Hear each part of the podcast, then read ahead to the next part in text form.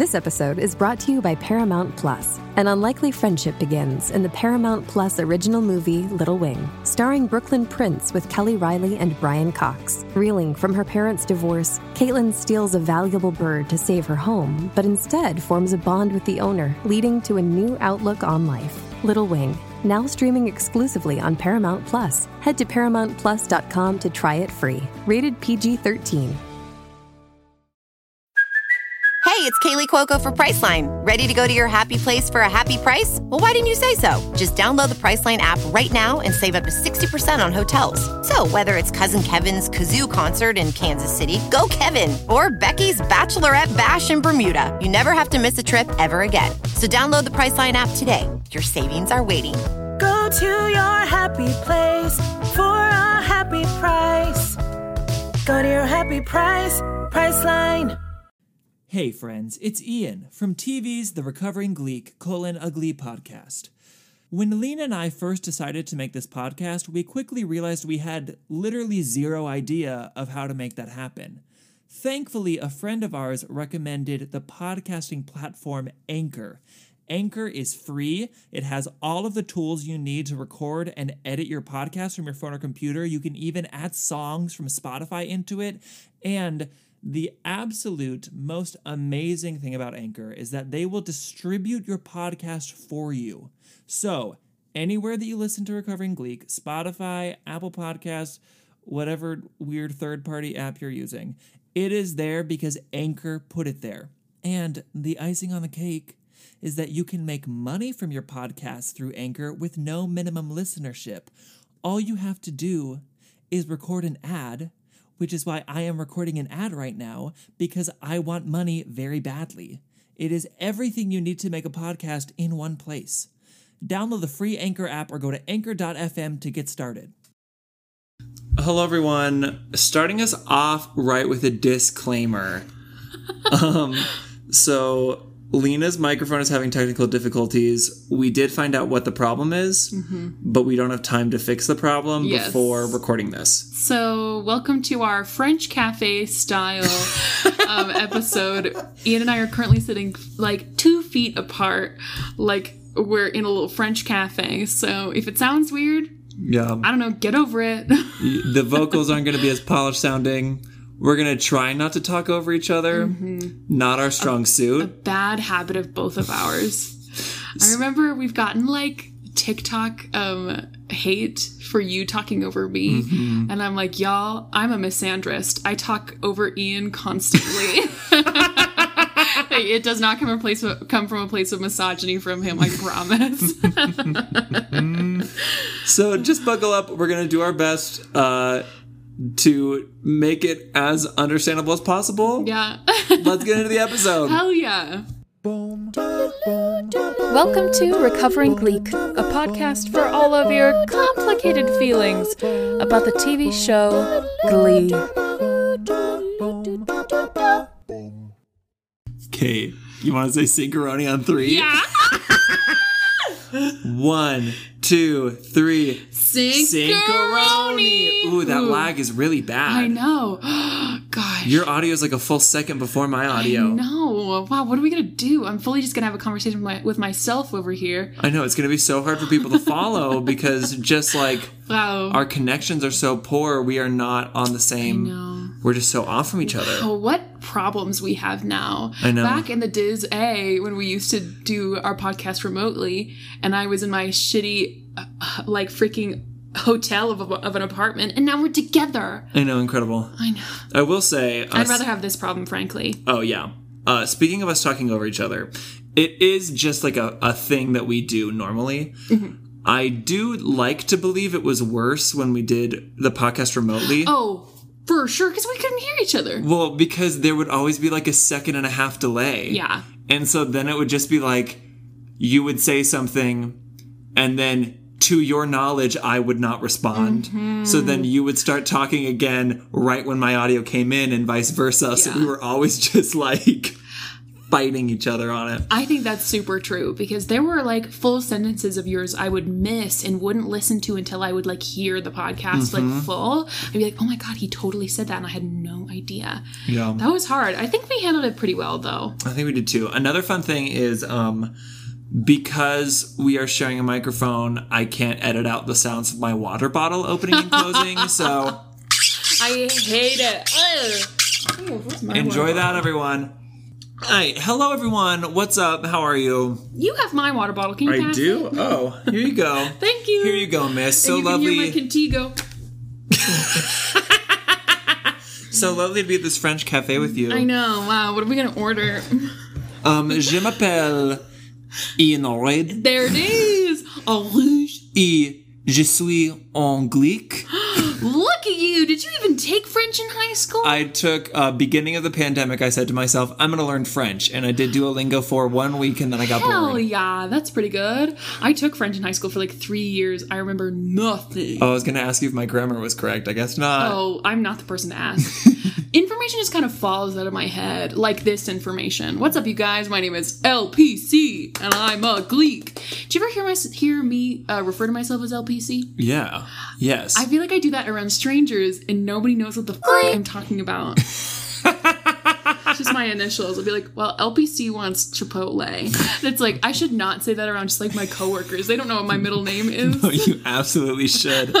Not so only annoying. should you speak about yourself in third person around strangers, but you should use a code name. a nickname that no one knows but me. I swear, in high school, and people can vouch for me from high school. I tried for years to get people to call to people get people to call me LPC. It never worked. I think I had like two friends who like half referred to me as LPC, and now it's just what I call myself in my head. That's amazing. I love deciding your own nickname. well, I've told you this. I have mad nickname drama. We've t- we've thought about this on the podcast. Yeah, because you always want a nickname. yeah, and you have given me a nickname that you have dropped. That's true. Sorry, Leaner. I have started calling you Lena Coaster with You more have. frequency. And in like I noticed that you put it in your like uh in your like happy birthday recovering gleek post. and I was like, I'm not even gonna mention it. Because no one will notice but me. You have. well, are you ready to talk about this episode? Uh, yes, no, I'm ready. Uh yes, no. Well, I'm doing the Glax, right? You are. Thank you, Jesus.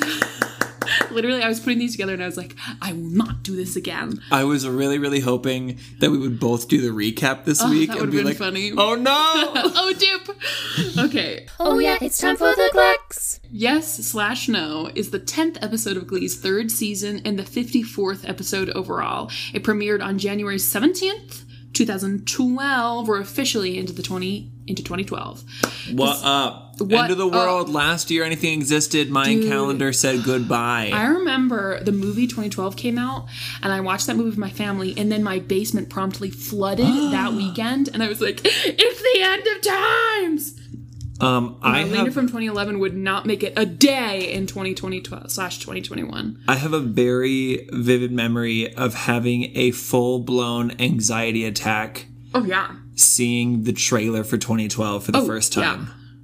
Uh, and then fully, I mean, not out loud, but fully praying in the theater. Oh Because I was like, so just, I don't know, who knows? It was like 2008. What, Yeah. what movie came out in 2008 that I'd be seeing?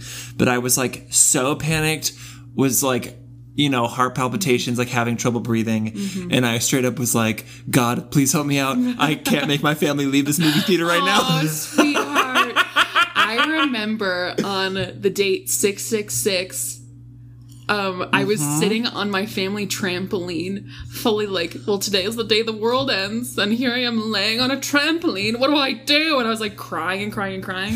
And then the day ended. Then I woke up the next morning. So Oh, oh man. the end time. 666 got me. 2012, you know, I was 17 and I was like, this Yeah. is a little malarkey.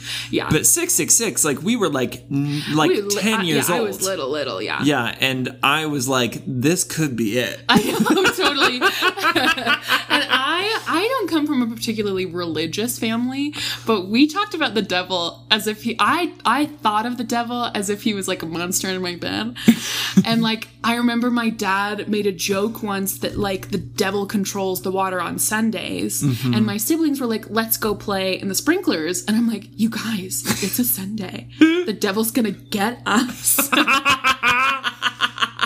so I remember that day not thinking of it in like a biblical sense, but definitely thinking like um the devil as in a mo- just a monster of my imagination was Yes. gonna come chomp me. You know, speaking, I know this is an episode about yes dash slash no, but is it? It's not. Um, speaking of world-ending events, one of my favorites, which was actually parodied on Parks and Recreation, was that dude. It was like it was like May 2011. You talking about Zorp? Yeah, Zorg? Zorp? Zorp. Um, I think it might have been May 2012. Actually, it was some dude who was like, "You guys, I did a bunch of math with the Bible, and the world is gonna thought you said end." meth with the Bi- I with did. the Bible. Honestly, he might have done a bunch of Probably meth with the. Bible as well. I meth remember and also meth. it was the day that Pirates of the Caribbean, the fourth one, came out. Oh my gosh, Um, that's so specific. because I on Stranger Tides. Um, so when did that come out? That came out May seventh, twenty eleven. So he was like on May seventh, or like May eighth. It was that weekend. The world was going to. Oh, he said May 21st. I must have heard it in the car on May 7th. This is such a roundabout way to get to this.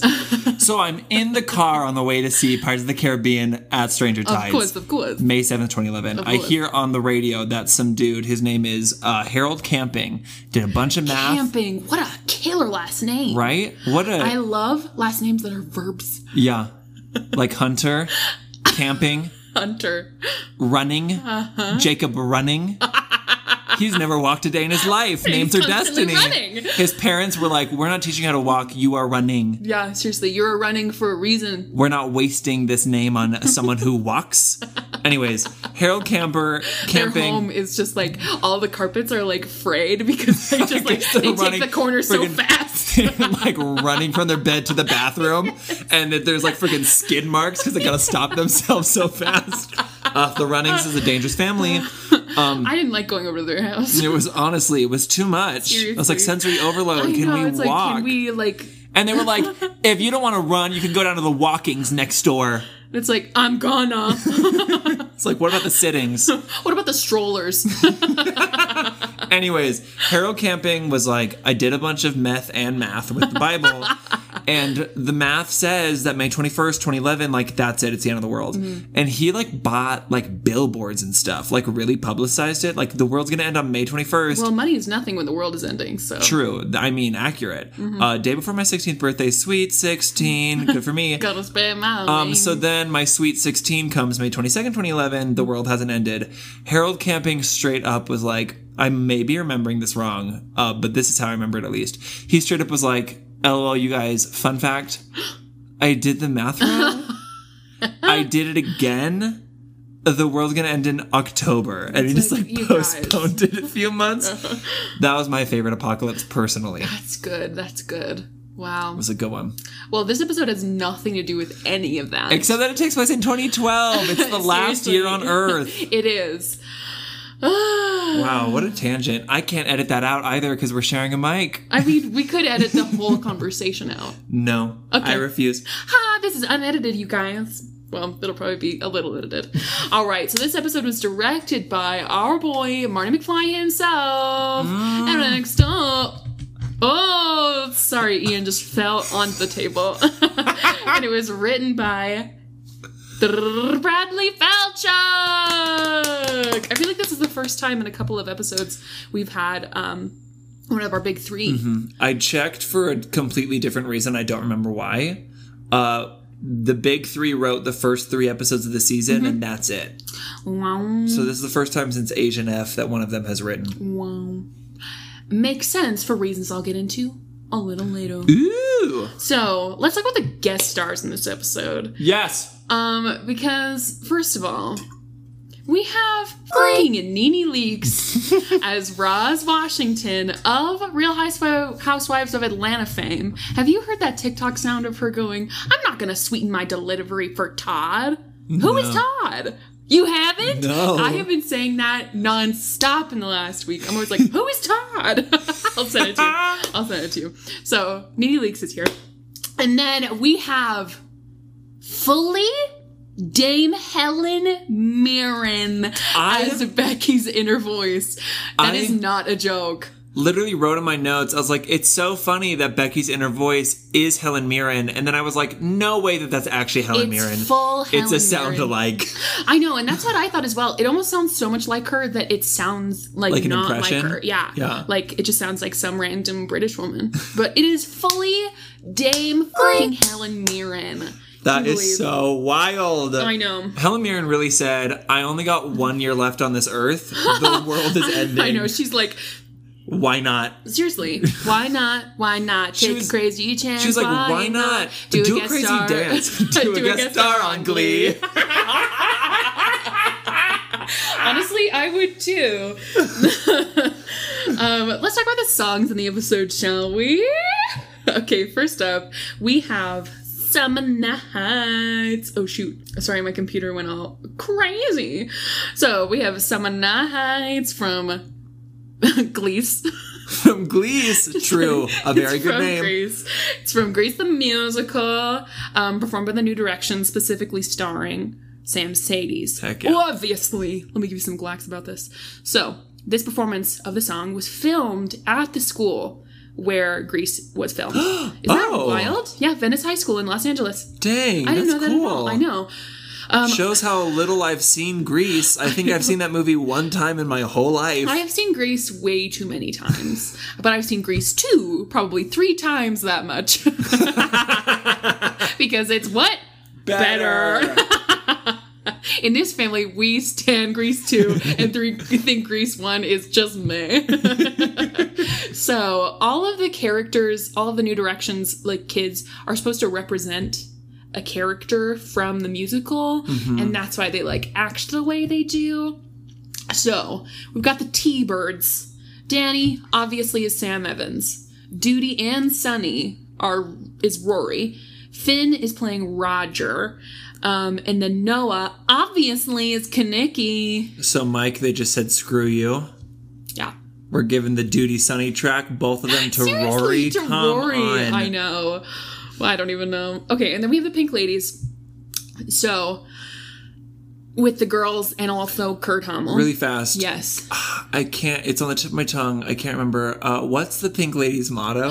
The Pink Ladies' pledge is to act cool, to look cool, and to be cool till death do us part. Think pink. Did you actually not remember? Did you just? No, I just wanted to point out that Grease 1 doesn't have that because Literally, it's worse. It's worse. Well, Seriously. That alone. They get a pledge in the second one. Come Michelle on. Pfeiffer is in the second one. in the first one, Sandy's like, "Hey Riz, what's like the what's the pink lady's whole deal?" And Riz is like, "Friggin' I don't know. We wear pink jackets." Seriously. Stephanie knew she had Stephanie, it rhyme. Stephanie has.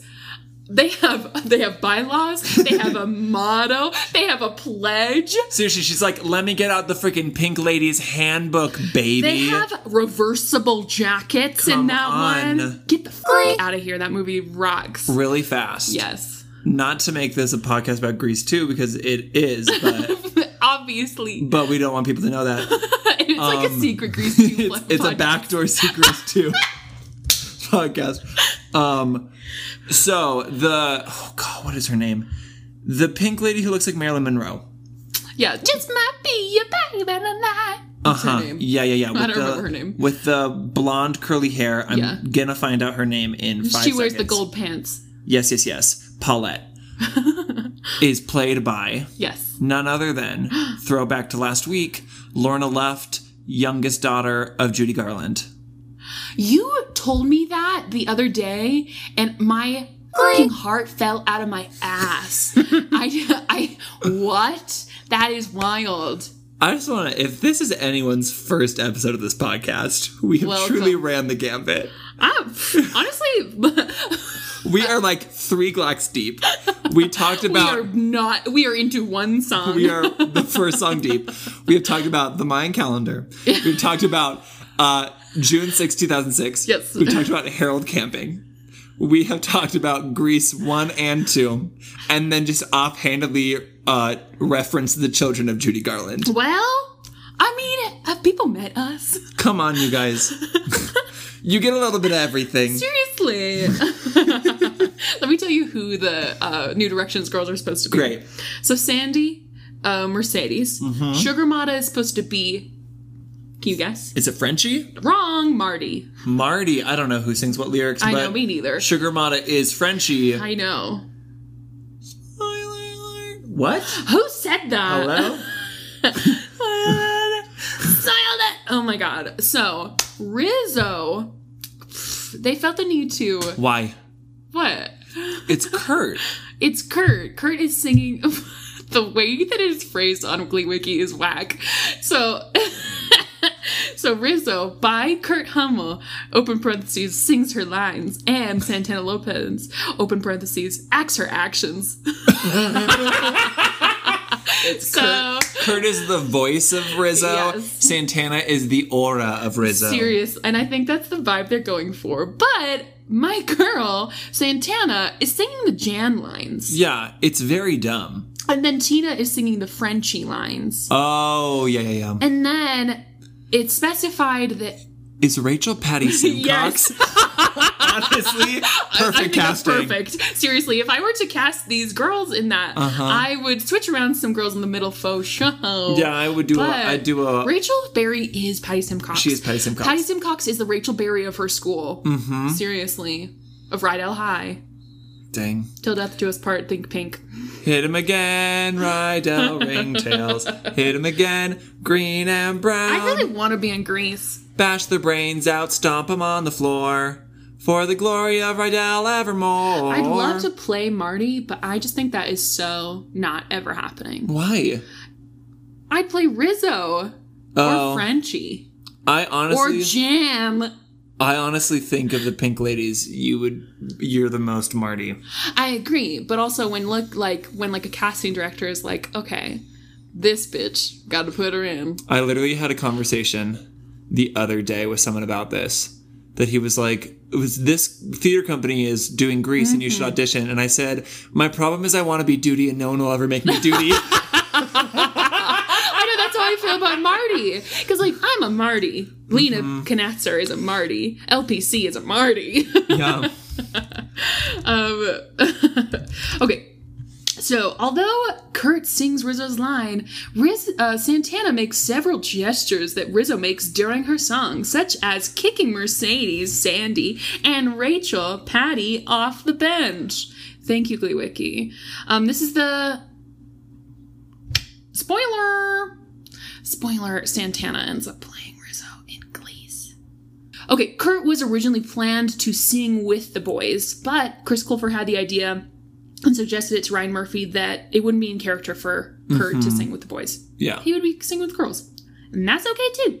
Um, Artie is the only New Directions member absent from this number due to the fact that he couldn't have climbed up and walked on the ble- on the bleachers by himself. Hear me out though. We have Artie fully throw his wheelchair into a swimming pool. I know pool. accessibility is not something they're worried about in and, this episode. yeah, and then end up on a floating chair. You could just have him sitting on the bleachers, and I'd I be like, know. okay, yeah, yeah. that's freaking dumb. weirdos. I know.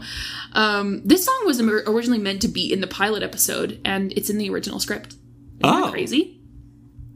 They're really going for a grease motif in that pilot.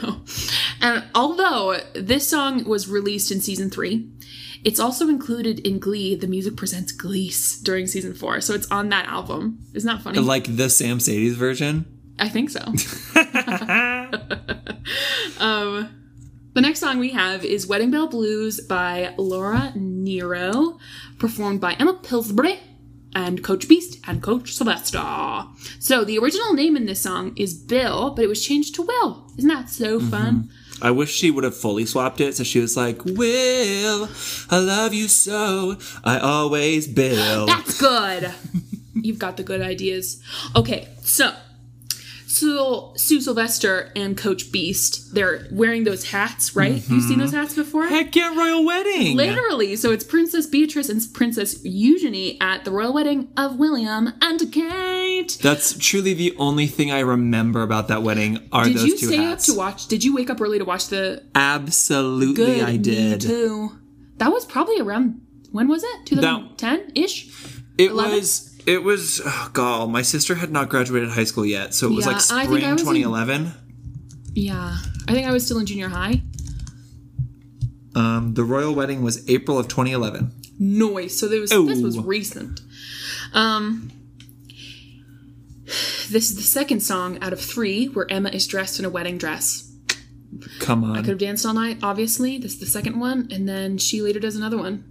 The thong song is the other one. Whoa, it's not even on here! I hate to break it to you, that's the other one. dong, dong, dong, dong. Here's the craziest part of this whole thing. This is Emma's last solo in the whole series. I know. No. I know. Isn't that sad? I also think she does such a great job in this song. I do too. I was like, wow, Jayma Mays, her voice has gotten really strong. I know. Wow. I know. Next song we have is Moves Like Jagger slash Jumpin' Jack Flash, originally by Maroon 5, featuring Christina Aguilera slash The Rolling Stones. I have no glacks for this number. the next song I have is The First Time Ever I Saw Your Face, originally by Roberta Flack, performed by Mercedes, Rachel, Santana, and Tina. And the clothes that Rachel is wearing during the flashback, um, those are the same clothes that she wears in the pilot. Oh. Isn't that sweet? Does that mean that the first time ever she saw Finn's face was like the morning of the pilot? Yeah, I think so. Wow. I know. That girl needs to be more aware of her surroundings. I know. She woke up that day. She was born that day. Yeah, seriously. Seriously. Um, and She's then, like, I just moved here from Australia. good eye, mate. Your pages of amber. then we had our, our, our Xanadu um, period of the podcast. The next song I have is Without You, I originally by. hate to break this to you. I was referencing Grease. You were referencing Grease. Because Sandy just moved in from Australia. She moved here. Did you ever see Grease live? No, I've seen parts of it. Well, she's originally in that one. She's from Salt Lake City, Utah. I didn't. Oh, And she's Sandy Young in that one. but is that because? it's because of what's her face. yeah, because she's from Salt Lake City. I know. Um, um, Hough, Julianne Hough. Hough, thank you. Yes. Is that how it is in the musical? No, in the musical Gall, I was in this show when I was literally 14. That was so long ago. That's over a decade ago. That's disgusting. Um, Can you believe you've lived that long? I, I truly what do you? can't. I thought you were nine years old. I think I am still. Um, I don't think the musical, the stage show specifies where she's moving from, but I could be wrong because once again, it was over a decade ago. Someone will tell us. Yeah. Sound off, Grease stands, but specifically the stage show, which is worse Yeah. than the movie. Yeah, the I yeah, the movie. Any hoosers, what was I saying? So, Without You, like I said, originally by David Guetta featuring Usher, performed by Rachel Berry. This is the only song that Rachel sings in the cho- solo that Rachel sings in the choir room in season three. And this song reached number one on the iTunes US charts. It's all those chuz. I know. Without You. Without you, chew. Wild. And then we round off the episode with We Found Love, originally by Rihanna, featuring Calvin Harris. Um, the members of the synchronized swim- swimming team that participate in the performance are played by um, a girl, like a girl, hol- what? A Hollywood based water ballet company Oh. called the Aqualillies. Ooh, that cool? That is cool. Yeah. And then Glee's For Your Consideration mailer for the 2012 Primetime Emmys is a pop up card version of this. And I have a picture for you. Of this this song. Uh-huh. Oh, that's fun. Isn't that cute? It's it's Little a like a little screenshot of all of them on the floaty when they're all sitting on the floaty at Mm-hmm. the end. That's like popped out of the card, and then in the front, Tina's coming out of the water with a sign that says "an inspired an inspired and inspiring show," Mm-hmm. which is a quote from the Baltimore Sun. Yeah, and it's got a little will in there as well, like walking across the thing. Mm-hmm. Um, those mailers specifically hold the episodes that are for your consideration for the Emmys. Oh.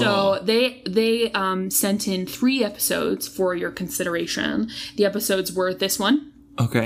and Asian F, and hold hold on to sixteen. Hear me out. Not bad pick. I don't think so. I think, especially Asian F, I think Yeah. it's a very good pick. Yeah. And I don't think.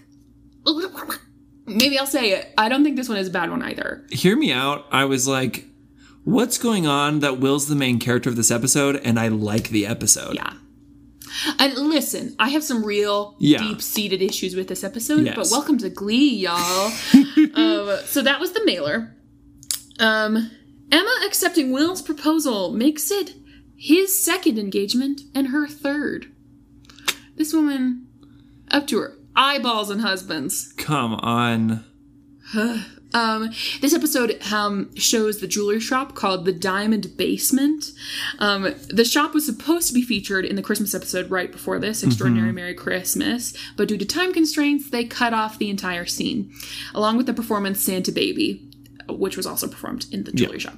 We talked about this last week. You talked about it. I was going to talk about it, but you really stole my thunder. I did. I said, shut up. No one wants to hear the glacks from you this week. Sit in the corner and be quiet. and I did. She did. I did. and here I am taking center stage. It's LPC's time to shine. Um uh so Kurt is seen snapping in the waitress in this episode. Blaine later says in an episode in this season, I think, that he hates when Kurt does that. So keep an eye out for that, y'all. Wait, Curtisine doing what? To the Oh, waitress. oh, yeah, yeah. I fucking hate when people do that. My brain fully, I don't know, like shut off for a Maybe second. I wasn't saying it correctly. I think you did. I think I just stopped understanding speech. I'm very tired. Um, this episode was supposed to be named The Proposal. Um, but for unknown reasons, it was changed. They were like, people are going to think Sandra Bullock and Ryan Reynolds That's are going to show up. I think it was. When did that movie come out? Ooh, guess. I think that movie came out in 2009. Yeah, 2009. You're right. Dang, I am pretty so good smart. with movie dates. You are. Because I remember where I was in my life when I saw them. That movie rocks. Um, I think that's why. Well, those are the ends of your glacks. All right, Shmi and Schmalred. All right. How Um, do you want to break down this episode? I hate to tell you, we still have to recap the episode before I we break it down. recapping the episode. Just kidding. You can do it. we recapped in a hopeless place. We recapped in a hopeless place. That song is so good. It is. What's up with that? it's Rihanna. Here we go. Here's what you missed on Glee. Will tasks the. Why did I start this out with the word tasks? That is the hardest word to say fast. Will tasks the Glee Club with helping him propose to Emma, but begins to worry about uh, what her mental illness will mean for their life together. He eventually goes through with it, and she says yes. Sam joins a secret ice swimming team in hopes of winning Mercedes back. Artie doesn't know how to let Becky down easily after she develops feelings for him. After learning of his plan to join the army, Finn's mom tells him his dad actually died of a drug overdose, causing him to reevaluate his life and propose to Rachel, and that's he missed on Glee. That was so hard. That's so fast. Uh, I did not do tongue twisters today. That was a bad one. This episode is brought to you by Paramount Plus. Get in, loser! Mean Girls is now streaming on Paramount Plus. Join Cady Heron as she meets the plastics in Tina Fey's new twist on the modern classic. Get ready for more of the rumors, backstabbing, and jokes you loved from the original movie with some fetch surprises. Rated PG 13. Wear pink and head to ParamountPlus.com to try it free. How do you want to break down this episode? I don't. Okay. Bye, guys. Bye. Have a good day. No, no, no. Okay, so let's talk about. Well, we obviously have the proposal of it all. So we have stuff with Finn, we have stuff with Artie and Becky, and we have obviously the proposal. We have a. We also have a splash of Samcedes. Splash of Samcedes. So, I think we have to end. Like I think the Becky Artie and the Samcedes stuff just get it out of the way, you know. Not that it's bad. It's just like we're not gonna have a lot to say about it. Um, and then we can talk about the Will and Finn stuff. sure. Cool. Uncle. Do you want to start with Samcedes since we start with Samcedes in the episode? Gosh, I sure do. All right, let's talk about the summer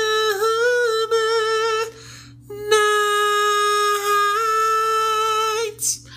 I am so grateful that this isn't a Finchel duet. Oh yeah, I think it suits Mercedes and Sam so much better. I, y'all know how much I love Samcedes. I just think they are one of the sweetest couples ever. Um, this number is very cute. It does make me it gives me pause just because it's like you gotta tell us what happened this summer and it's like y'all it's full january Seriously, like it's our last year on Earth. Summer was six months ago. i know it's like and i understand sam moved away and he just moved back but like why are we just talking about it now i just think it's funny it like Mm-hmm. Yeah. makes me laugh that we're talking about summer in january and also they're fully eating lunch outside in january hello welcome to ohio Yeah, come on. Sugar is in short shorts. I know, silly goose.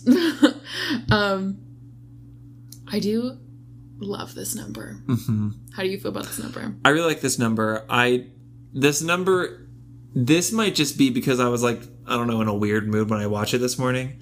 Um there is this dichotomy to Glee where they want to be like this campy, quirky, zany show, and then they also want to be like a serious drama that tackles serious issues. Yep. yep. And I'm always pro campy, quirky, zany. I agree.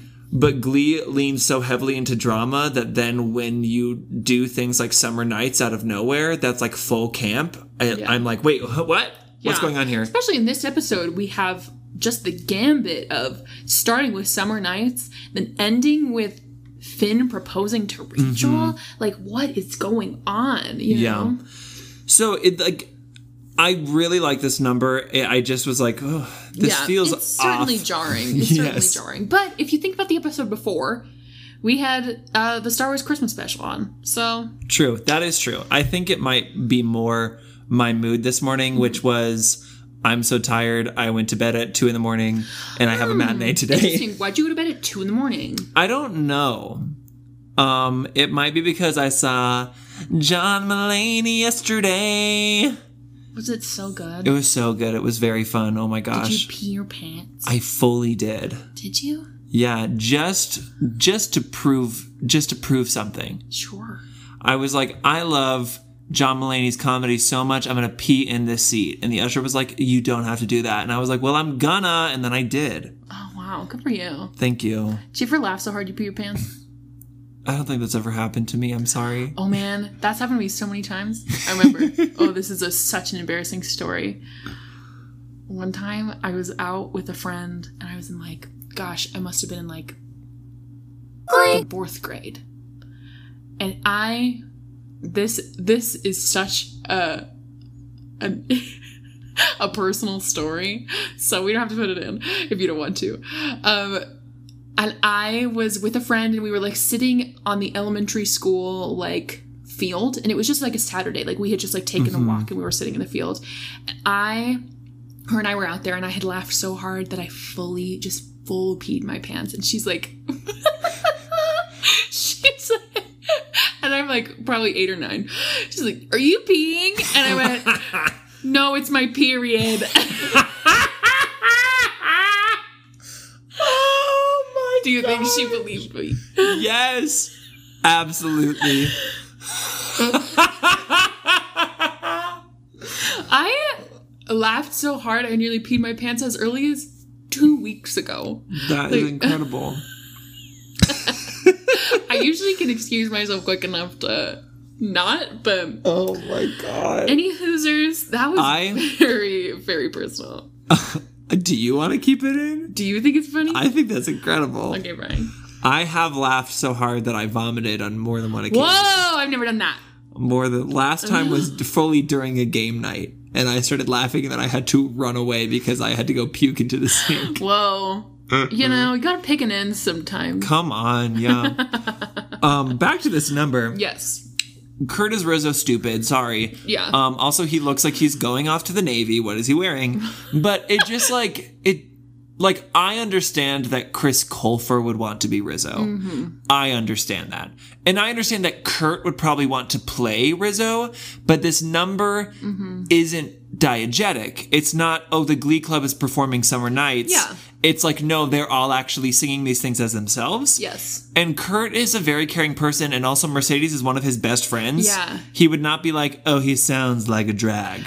Like, he should have taken the Jan stuff. Why? agree. And then just have Santana go full Rizzo. Yes. Dumb.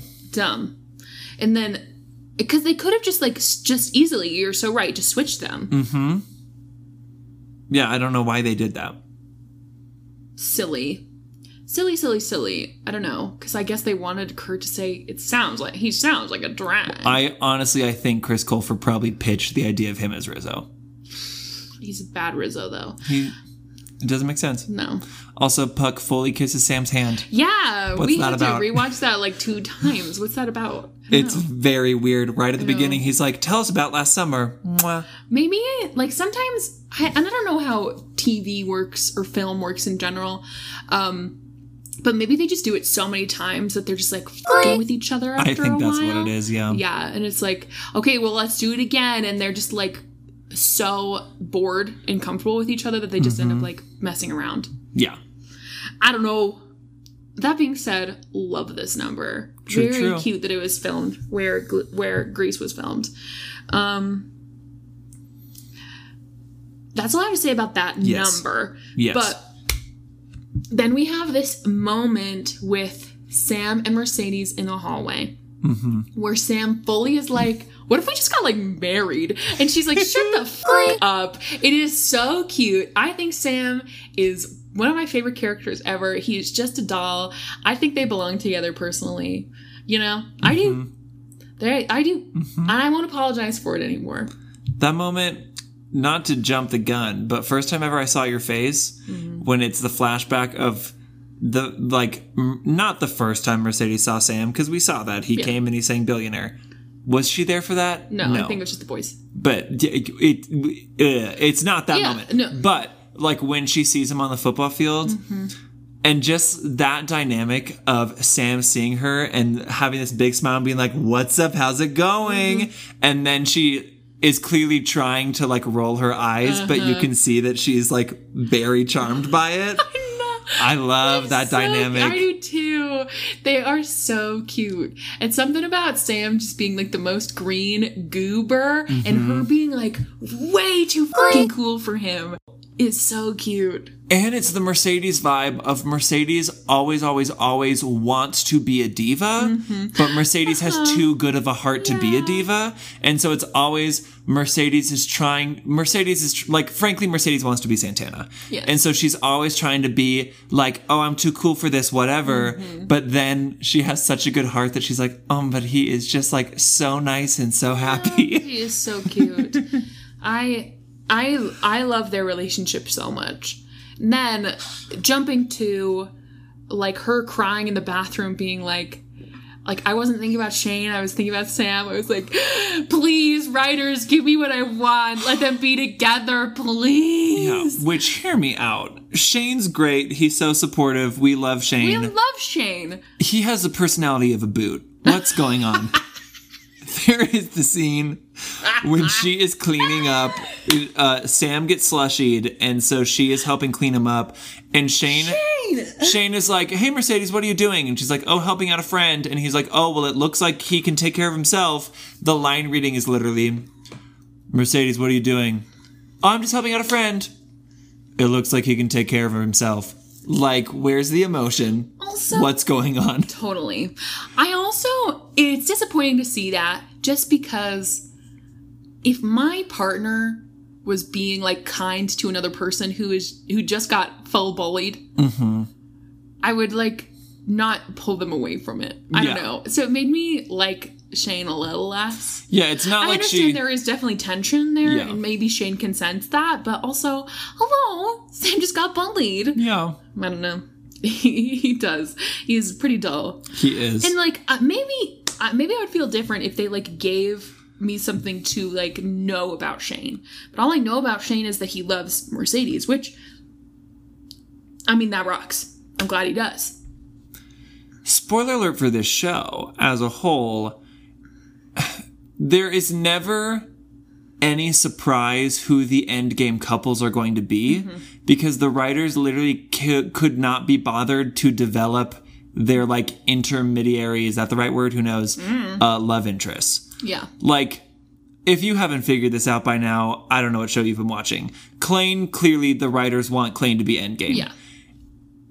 like anytime that they're interested in someone that's not each other, the person is so bland, has no personality. Absolutely. And like Finchel, the writers want to be endgame. anytime they're interested, besides like Quinn, anytime they're interested in someone that's not each other, they have no personality. They are so boring. Like the writers do not care. Yeah, absolutely. and we see that with they don't care to develop to, to develop Shane. Yeah. And uh, no no spoilers. I don't remember if Remember saying he said them together, but they feel like game to me, to my heart. don't spoil it for me, you guys. So, Sam joins synchronized swimming team. Hell yeah, I love synchronized swimming. This whole Sam Evans in this episode is prime glee. Yeah, it is very sweet Mm-hmm. and like has an emotional truth to it and yet it is so kooky and stupid Yep, I love like it. Like, why does this high school have a synchronized swimming team I know. Hello, Ohio. they all take it so seriously Yeah. and then we get the introduction of one of my favorite glee characters Roz Washington Seriously, my God. and she has like I think she only has the one line. And though I mean the one line is a monologue. yes, But it's she a great line. Yeah, she just has like like a paragraph that she says in this episode and that's it. And it is so packed to the brim with jokes. It is so incredible. I love it. Brad Falchuk really said, "Roz, you're my muse." I think Brad Falchuk really said, "Hey Ian, can you write this one?" That Really? monologue stinks of Ian Brennan. Oh, it is so Just funny. the end line of "If you pee in my pool, I will kill you." But the way it's set up, like she is like, because she's talked about how she's overcome all this adversity, mm-hmm. and she worked her whole life to like prove everyone wrong, and then she went to the Olympics and she won a bronze medal in individual synchronized swimming, and it's set up like she's gonna tell him this like great inspirational thing she learned, and she says, "I'm gonna say one thing to you, Sam Evans, and I'm only gonna say it once. If you pee in my pool, I will kill you." and it's like, I love that. Uh, I mean, does Sam stay in the synchronized swimming team for long? Who knows? I think he. I mean, Roz sticks around. Yes. Roz stays on the show for like the rest of the show.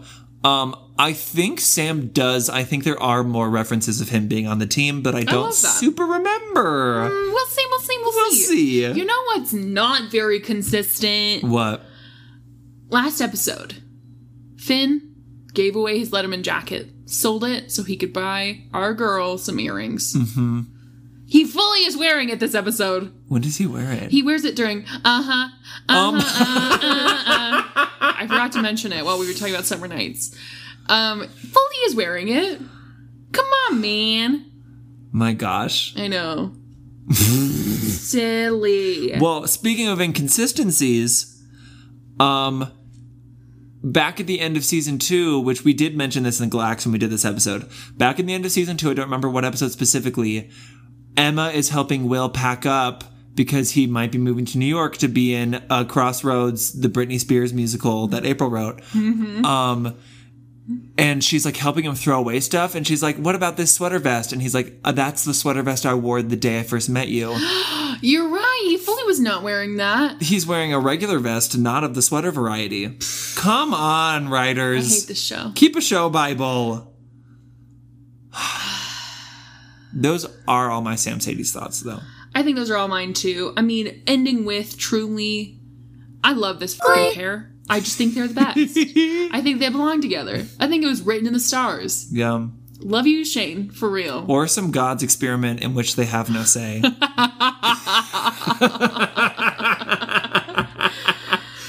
Anyway, I- now do you want to talk about Artie? Bacardi? Bacardi. Bacardi. Bacardi? do you know what kind of alcohol that is? No, I didn't know that was an alcohol.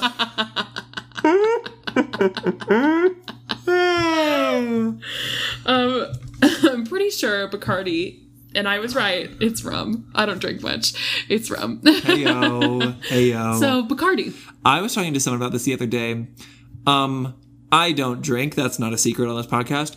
It is like so bizarre to me that like rum is a drink that people drink You thought it's just for pirates. because I'm always like, but that's like, what is it? Like freaking 1650? Like, why are you drinking rum? Are you on the Spanish Sea? Because like, rum I, is made of sugar. I always think of pirates when I hear rum, and I think it's so funny to see people at a party drinking a pirate drink. What's up with that? like shiver me timbers, y'all. We're taking Seriously. shots of rum. What kind of party is It's this? like you brought some doubloons to buy that from the bartender. My gosh. what are we gonna walk the plank after this? Okay, Bacardi. Bacardi. This, I don't want to, you know, beat this over the head that every storyline. I'm like, I was surprised by how good this was. Mm-hmm. I was shocked by how much I really enjoyed this storyline. Me too. It's like very sweet, very tender. Yeah. And then also the fact that Helen Mirren is Becky's inner voice I know. is comedic gold. so funny. so good. So funny. Oh my gosh. I really loved this storyline. I do too. I really do too. I think it's in the episode about like love and getting married. It's it's the heart of the episode. I think. Mm-hmm. I think Becky is such a cool, interesting, awesome character, and I'm really grateful we got this storyline with her because, like, I mean. We see Becky being just a super bitch all the time, which I think is awesome.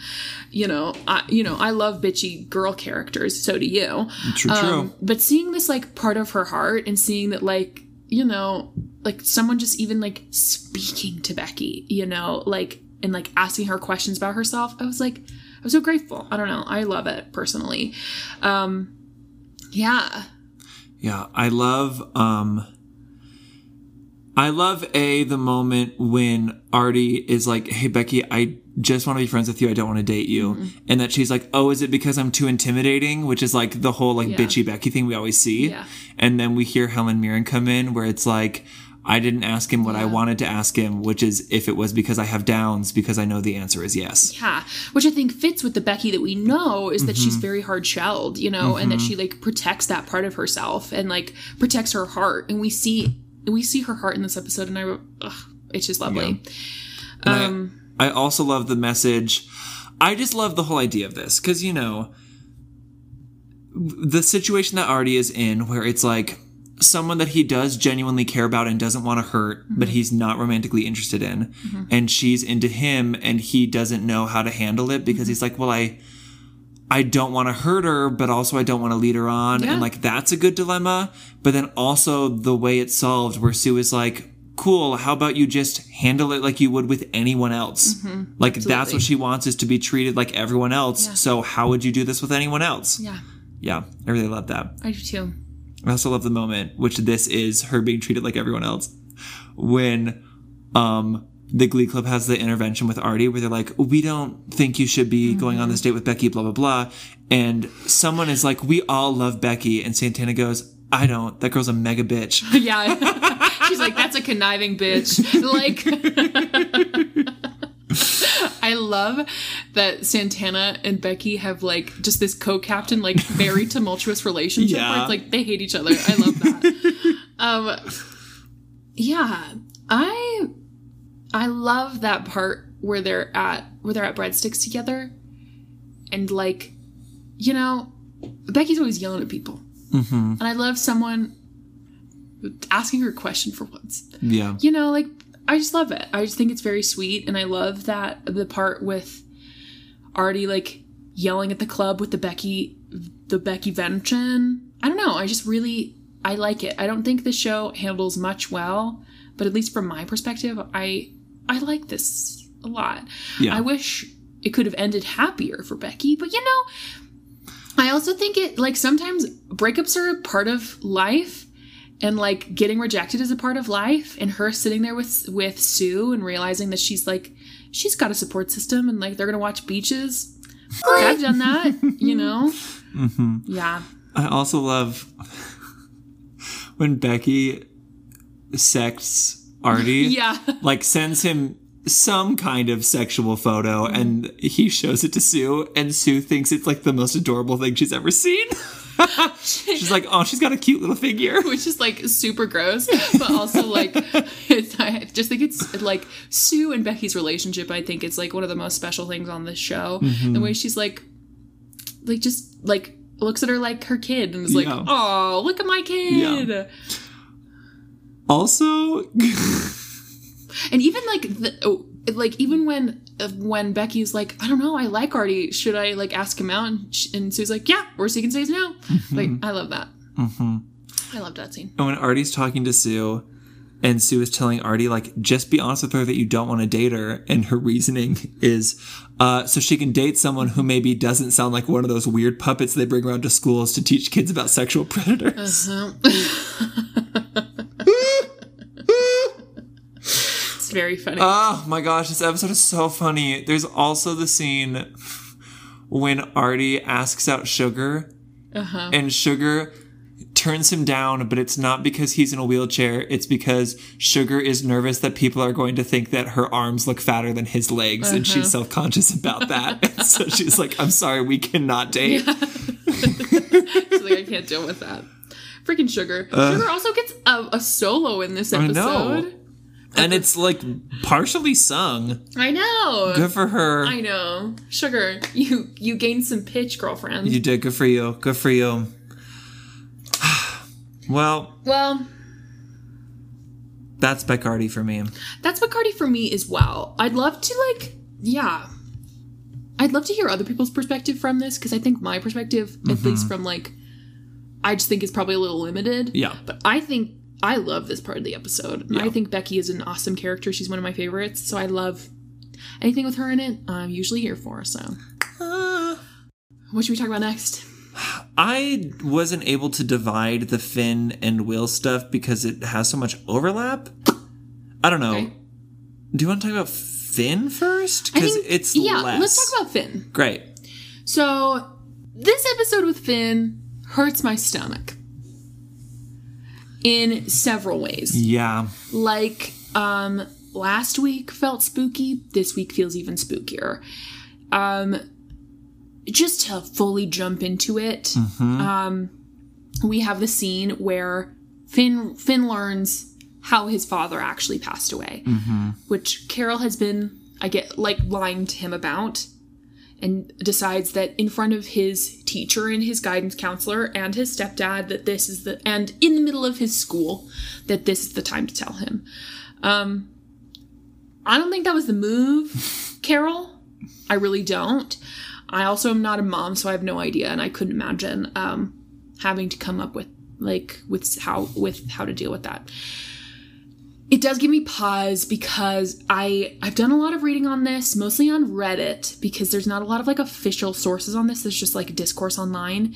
This feels to me like a classic example of Glee sticking um like this real life person struggles Yeah. into a show Yeah. specifically in 2011 f- um, Cory Monteith um, like uh, was interviewed a couple of times um, specifically about his like history with addiction and his like he in high school there's like lots of articles about this you can read. In high school he like moved around from school to school to school like specifically for like troubled youth um, because of his trouble with especially like opiates and drugs. Um, so he was very vocal about that. And like uh, there was one article i read that like the tri- the title of it was a quote from him saying like i'm like grateful to be alive. That uh, how do i even say this? It like hurts my stomach that this show would do that to him. Like if that was me god forbid and i was like going through something and then these writers decide to put it in and how dare they put in lines that are like we don't want you to end up like your dad. Like how dare they? Um and uh, i don't know. It just like hurts to watch you know? I don't know. What's super screwed up about it, and this is like, you know, hearsay, like this is just like the word around the block. Um, but in Naya Rivera's book, Sorry Not Sorry, she does mention that around season three is when Cory started to relapse. That he started relapsing a bit around this time. And a lot of what people think was going on in this scene is essentially the executive producers, like Ryan Murphy, were trying to like scare Cory straight. Were like put this plot line in to be like, hey Cory, like shape up. yeah And that is so screwed up. yeah Like if you which i do i like i genuinely be- believe that like they were worried about him yeah. i do think it like came from a place of like love and care but like talk to him privately Yeah. don't be like we're so worried about you we're gonna have you act out your trauma on camera in front of the entire world Millions of people that watch this show. it is so like it is something that he struggled with so much as a teenager and is now struggling with uh, it's like televising someone's intervention Yeah. it is so jacked up I really don't like it. oh my gosh It also, I think, takes away from Carol's character. Mm-hmm. Like, and we don't know much about Finn's biological father, but we do know that, like, Finn has a very, like, special place in his heart for him. And I don't know. I think, not that it takes that away, but I think it I don't know. I just really don't like it because they like backtrack on all of this like work they've done with Carol and work they've done with Finn and like his dad, and then they just put this in there to you're right, like scare Cory Monteith straight. It hurts my stomach. I don't like it. It I really like it's sleazy. Mm-hmm. It is sleazy, and like I could not imagine being a Cory in this situation or his fucking coworkers and like having to read the script and know what I know about him. Like, how dare they? Yeah. What the fuck? I really, I really don't like it. It's so dumb. They do it all the time where they like use the actors' real lives to inspire the script. Mm-hmm. And there are like fun examples of that. Like, oh, Naya Rivera has this alter ego that she calls Snix. Yeah, so Santana funny, has an alter ego she calls Snix. But like when they just like dredge up their interpersonal conflicts and their traumas and they're like, and now it's in the show, so work it out. Like, we'll talk about this more when we get to it. Um, but there's a lot of stuff later in the show where Lea Michele and Naya Rivera were super not getting along. And so they just kept writing a bunch of feuds between Rachel and Santana, being like, great, they'll work it out on camera. Like, no, do not make these actors work out their problems on camera. Yeah, it's also like they're coworkers. Yeah. it, we've talked about this a little bit before. I do not understand, and I think your brother Alex kind of said it best uh, when he said something like, "People like forget that actors are people, and they expect them to like just be like emotionally willing to like give up any trauma or like re- rehash trauma or like that." When you're an actor, that kind of stuff is for pe- other people. But it's mm-hmm. like, that's not fucking true. You would not go to Target and have your boss be like, okay, Lena, I know you don't get along with Ian. Go work with Ian. It's like, no. It'd be like, no, Ian and Lena don't get along. Put Lena in the mm-hmm. grocery aisle. You know, like that doesn't happen at regular work. You know? Yeah. whack. I hate it. I really like this is I think I, I love Glee in so many ways. This is a huge reason I hate it. Like, mm-hmm. this isn't fun. Like, it's not funny. Like, and then the worst case scenario happens with this as well. Mm-hmm. And you know, and we have so many other things where like Ryan Murphy is full like trolling these actors with real problems and writing in I I just hate it. I really it hurts to watch, you know. Yeah. And how do they like get away with this? Ugh, really- Because it was the biggest show on TV. Ooh, welcome to Fox. Because Ryan Murphy is the second highest paid showrunner in television. Um, positive thing about this scene. Romy Rosemont is acting her butt off. She's so good. Good for her. No, seriously. Honestly- no, and that the thing is, she's not acting. She knows this. She knows this man. Yeah. That's the thing. She's full scaring him straight, and you know Brad Falchuk pulled her aside. Bradley Buecker pulled pull, pulled It- her it is aside. Eric Stoltz. Eric Stoltz, probably Bradley Buecker in the in another different episode. and I think it's Beaker. It's not even Buecker. Eric Stoltz fully pulled her aside and was like, "Hey, you know, you know what's up. Use it." I just think she's a good actor. No, she totally is. She absolutely is. But I just hate it. I think she is a great actor, and I, I think all of them are. But it, I, it, all of it, all of. I can't look at any of it. Yeah. I don't know. Um, also, really fast, just because we said we would do this, Bert mentions that he needs someone to watch the shop when he's in DC. One tally to them remembering that he's a congressman now. Good for them. Good for them. Holler back. All right, the next Finn thing is without chew. Without a chew. I hate it. I fully groaned and rolled my eyes when this song started. disrespectful. I hate it.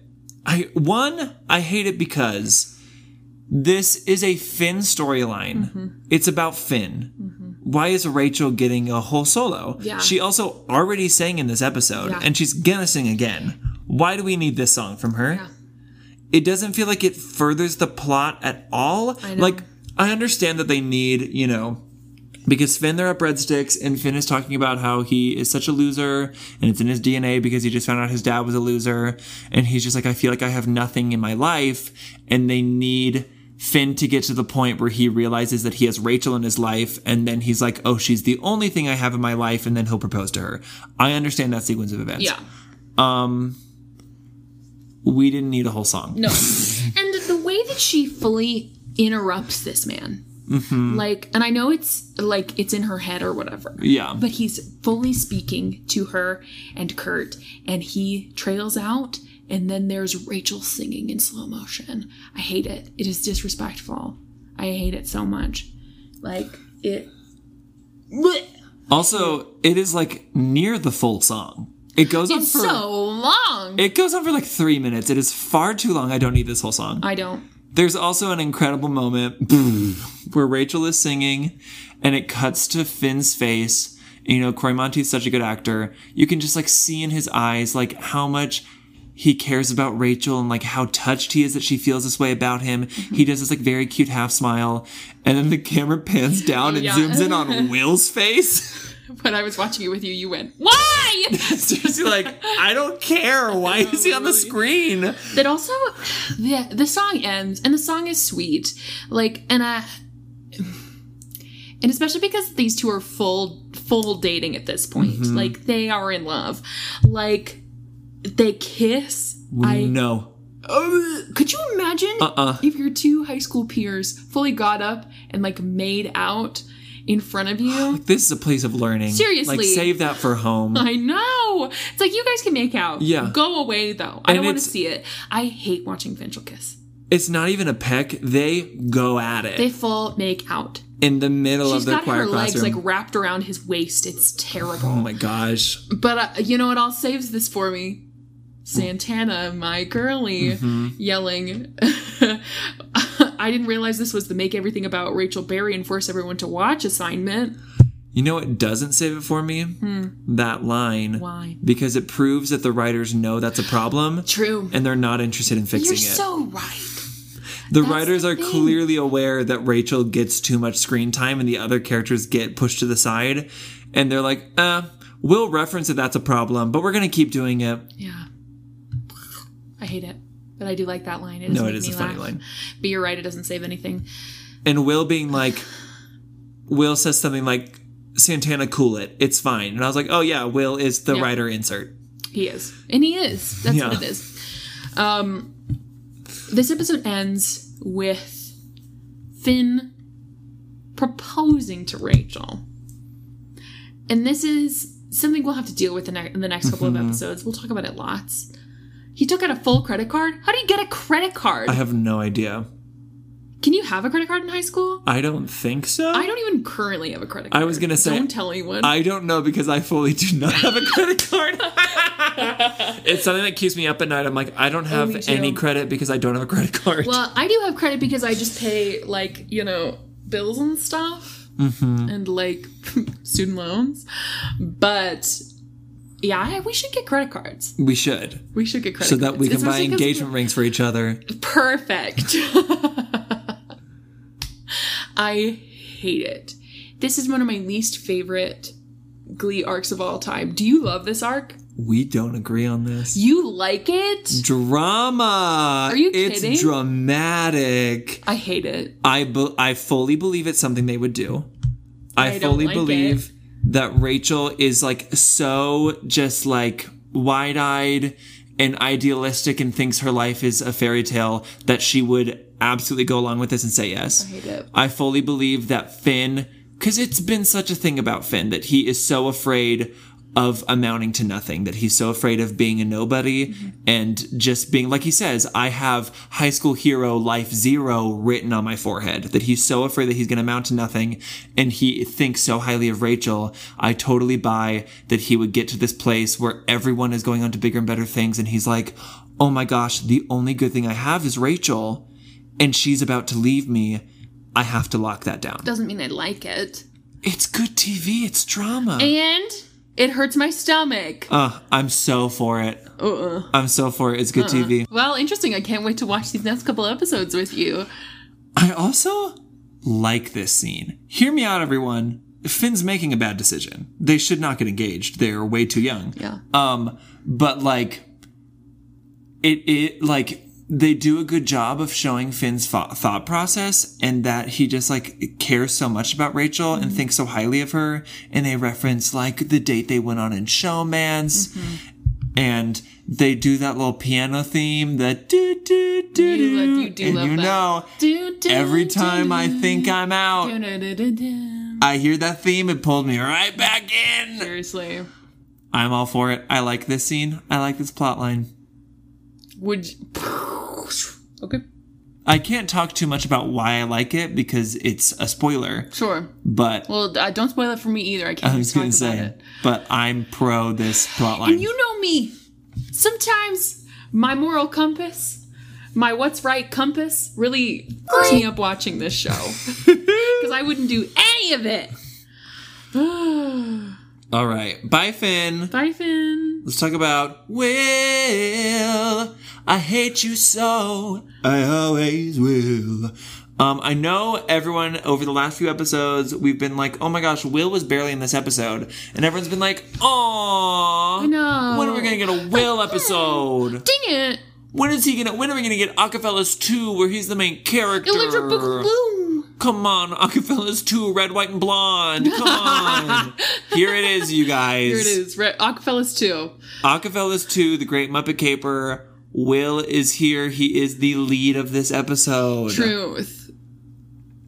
And honestly, I don't love it, but I don't hate it. There are moments I hate. There are for sure moments I hate. I think the reason I don't hate the plotline as a whole is because Jayma Mays, a friend of the podcast, is truly acting as if her life depended on it. And I'm pro that. I'm always pro more Emma Pillsbury because she gets the shaft in the show a whole lot. Absolutely. Right off the bat, inciting incident is Emma focused. Love it. We find out that Coach Beiste and Cooter got engaged on Christmas Eve in a Taco Bell. Yes. What the f are they doing in a Taco Bell on Christmas Eve, my people? Amazing. I'm all for it. Seriously. Sue gets mad because Cooter was her go-to booty booty call, and she's, She's got to call sad. Boreanaz. She's got to call David Boreanaz from TV's Buffy the Vampire Slayer, written specifically for us. I know. Those jokes are for us. For real, the Boreanaz jokes keep them coming, writers. Seriously, I'm in. I uh, let's kick this off with Wedding Bell Blues.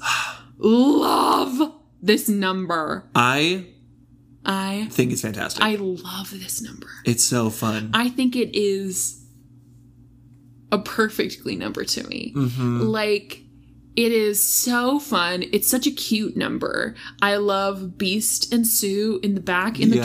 dresses. I love how all of it is in slow motion. I love how it ends with Emma getting carried away with her own fantasy and fully Mm-hmm. proposing to Will in the middle of the, the faculty lounge. I'm obsessed. I just think it's so sweet. I also love that moment where Will and Emma are dressed as the toppings of a wedding cake, Yeah, and they they're on on it, top of the wedding cake. So sweet. Every this episode has a lot of slow mo moments. Yes. Um, like this song, there's some in Without You, and I always just love to imagine you know, like Matthew Morrison is dancing and Jayma Mays is in the corner, like, Will, I love you so, I always will. And when you speak, I hear a choir of carousels because they have to like go that fast so that it's in normal speed. Yes. in the Oh my gosh, I would love. well, I mean, we did watch it kind of sped up, but I would love to like be a fly on the wall when Mm-hmm. they film that kind of stuff. Well, they they do a lot of that on Glee Project, Oh, where they do a lot of things in slow motion that they have to speed up. dang. Yeah, so I guess we'll have to watch the Glee Project. We, I want to. I do too. I it is impressive because I feel like if I had to lip sync to the song that fast, I'd be so concentrated on like m- getting the the like sounds right that mm-hmm. my face would just be blank. Yeah. I'm always very impressed with how they are able to emote so well Yeah. when they clearly are like speed talking Yeah, these lyrics. seriously. Yeah. hell you know what i love also before i just really love that scene with all three of them before the song starts Mm-hmm. we get a callback to sue never calling uh, emma the right name she calls her amelia Mm-hmm. and then she's like it's 2012 you proposed to him motherfucker and i'm like yes i just think it's so fun Mm-hmm. i just think this whole thing is very cute very sweet i i love emma in this Mm-hmm. Yes. episode that being said we have um so that happens Yes. and then we have will deciding that now is the time that he's going to propose to emma how long have they been officially dating Um, gall. They started dating in season two, but when in season two? I would say they're getting close to a year. Okay. And then they also dated for like two months, two or three months in season one. i am an ember Yeah. i'm an ember I feel like that's a decent amount of time. sure To get and they've, they've yeah. known each other for a long time Yeah, yeah, and they've known each other for years and years. Yes, yes, yeah, yes. no, I don't think it's rushed. What I, don't don't, think so. buy is how Emma is like, well, I just don't know if Will wants to marry me, and I'm like, it's all he ever freaking talks about. I know. And then how Will is like, wait, does Emma want to be a bride? And I'm like, Will, literally in the second episode of the season, you found her private box and it was just full of wedding ideas. Yeah. Like, what's going on that these two characters are like, well, I just don't know if they're interested in marriage. Like, we've been around this block before. i know Dumb. soup's dumb um yeah i don't buy that as well i just think i don't know then we have will telling the kids it's the assignment of the week to help him propose to his girlfriend The fact that it's not like Will is like, hey, assignment of the week, I have a proposal idea. I need you guys to help because I need more people. Yeah. The assignment is, hey kids, um, I want to propose to my girlfriend. So you guys but i don't brainstorm. know shit about her Seriously. You guys brainstorm, come up with some uh, cute ideas, Mm-hmm. and then bring them to me, and then I will make you do all the work. So you come up with the idea, you plan it, and then you execute the idea. Yep. For real. This assignment of the week is crazy. Uh-uh. And if someone came to me and was like, help me propose, but you give me the idea, I'd be like, maybe you shouldn't be getting married. Seriously. Like, what? Can you imagine? I'm like, hey, Lena, I'm going to propose to whoever. Uh, would you help me? And you're like, oh, absolutely. Yeah. And then I'm like, cool. What, what should I do? So what are we going to do? It's like, ah, I don't know. It's your proposal. seriously, I don't know your relationship. seriously, I hate it. It also implies that Emma would want that. And I think she, I think Mrs. Pillsbury loves the Glee Club, has a special place in her heart for all these kids. Is that what Emma would really want? I don't know. I you can't- make a good point. Seriously, I, I, frankly, learned this of me, y'all. Hate public proposals. I think they're tacky. Mm-hmm. Especially flash mobby ones. Mm-hmm. This one's pretty flash mobby. I don't like it. It is 2012. Truth. Truth. Everyone was getting engaged with flash mobs back in that day. Yeah. If that happened to me, I feel like it's coercion-y when people get engaged in public. Because you have to say like, yes because everyone's to looking. say yes. Oh my gosh. And normally it's fine if, like, you know the person's going to say yes, you know? Truth. But this whole episode is how they're both like, well, I don't know if the other one wants to get be married. I know. That's also the funniest thing in the world to me is when um people get engaged and they're like, I had no idea it was that, that was even coming. And it's like, you guys aren't like actively talking about the next steps in your relationship. Maybe you shouldn't be getting engaged. Like you need to like have. I think in my mind, there are like there's like a soft proposal that happens where mm-hmm. it's like, no, this is happening. Like we're going to get married. Like, and then there's like the official public, pro- like not public proposal, but like you know with like a ring and stuff. At least in my mind. Yeah, like you don't both have to have been like, are we getting married for sure? Yes, but like marriage should have been spoken of Yeah. at some point, and uh, it was a should- positive conversation. Yeah, I think it should personally. I think it should be like, oh, so we're doing this thing, cool. Mm-hmm. Well, let's see, like, what how the next couple of weeks go. You know, something like I don't know. That's just what I think. yeah, yeah. yeah. I don't know. Um, that being said, should we talk about the proposal ideas that the, kid- these kids come up with? Yes. What's the first one? Is it moves like Jagger? I think so. Yo, I Moves hate like this Jagger, number so Flash, much. Jumpin' Jack Flash. I hate this number. A, I hate this song. Yes. It's a nightmare. It was everywhere. I didn't like it the first No. time I heard it. I didn't like the hundred thousandth time I heard it. I don't like this mashup. this mashup is bad. Bad. I understand that what they're wearing is supposed to feel like Mick Jagger. Why? These outfits are the most offensive Glee outfits I've ever seen. they're so ugly. oh my god. they're so ugly. I hate them. Why are the scarves sparkly? I who are you, Hannah Montana? For it's also real? like 2012. Like we have gone through mm-hmm. 2009, 2010, 2011, and now we're in 2012. Like I was in high school in 2012. Mm-hmm. Like what? There's no reason they should be dressing like this. They look like ass. I mean, I will say a deep V was big in 2012. Was it? Yes. Ah. It was very big in 2012. I, I still don't like it, but why the sparkle scarves? Why the sparkle sparkle scarves Also, were not big in were 2012. So tight. Yeah. No, it's bad news. And they start this number off by Artie and Will being like, Hey, Mr. Schuester, our teacher, we are your teenage students. We are both minors. We're going to talk about how sexy your hips are and how you should use that to propose to your girlfriend. Mm-hmm. Everything about this conversation is so inappropriate. Yeah. How has Will put these students in so many compromising situations that, That they, think this is real. This is real. they This think reality. that you talk to your high school mm-hmm. teacher about how sexy their hips are and also that they are coming up with ideas of how he should propose to his girlfriend Yep. I hate it. oh my gosh I hate it. Um, this number is also so weird. Mm-hmm. Like you have like the three guys in the back who when did they arrive? and then you have the three guys up front who are dancing, and it's just like cut the guys from the back. What the fuck are they doing here? they're singing jumpin' jack what is Flash. it? flash i know i know the rolling stones like the back of my hand Seriously. i know more than just ruby tuesday uh, Diet Coke. not funny Not Funny. no yeah this song is whack. I really hate it. Also, the fact that like Will is in the number but Artie is singing it.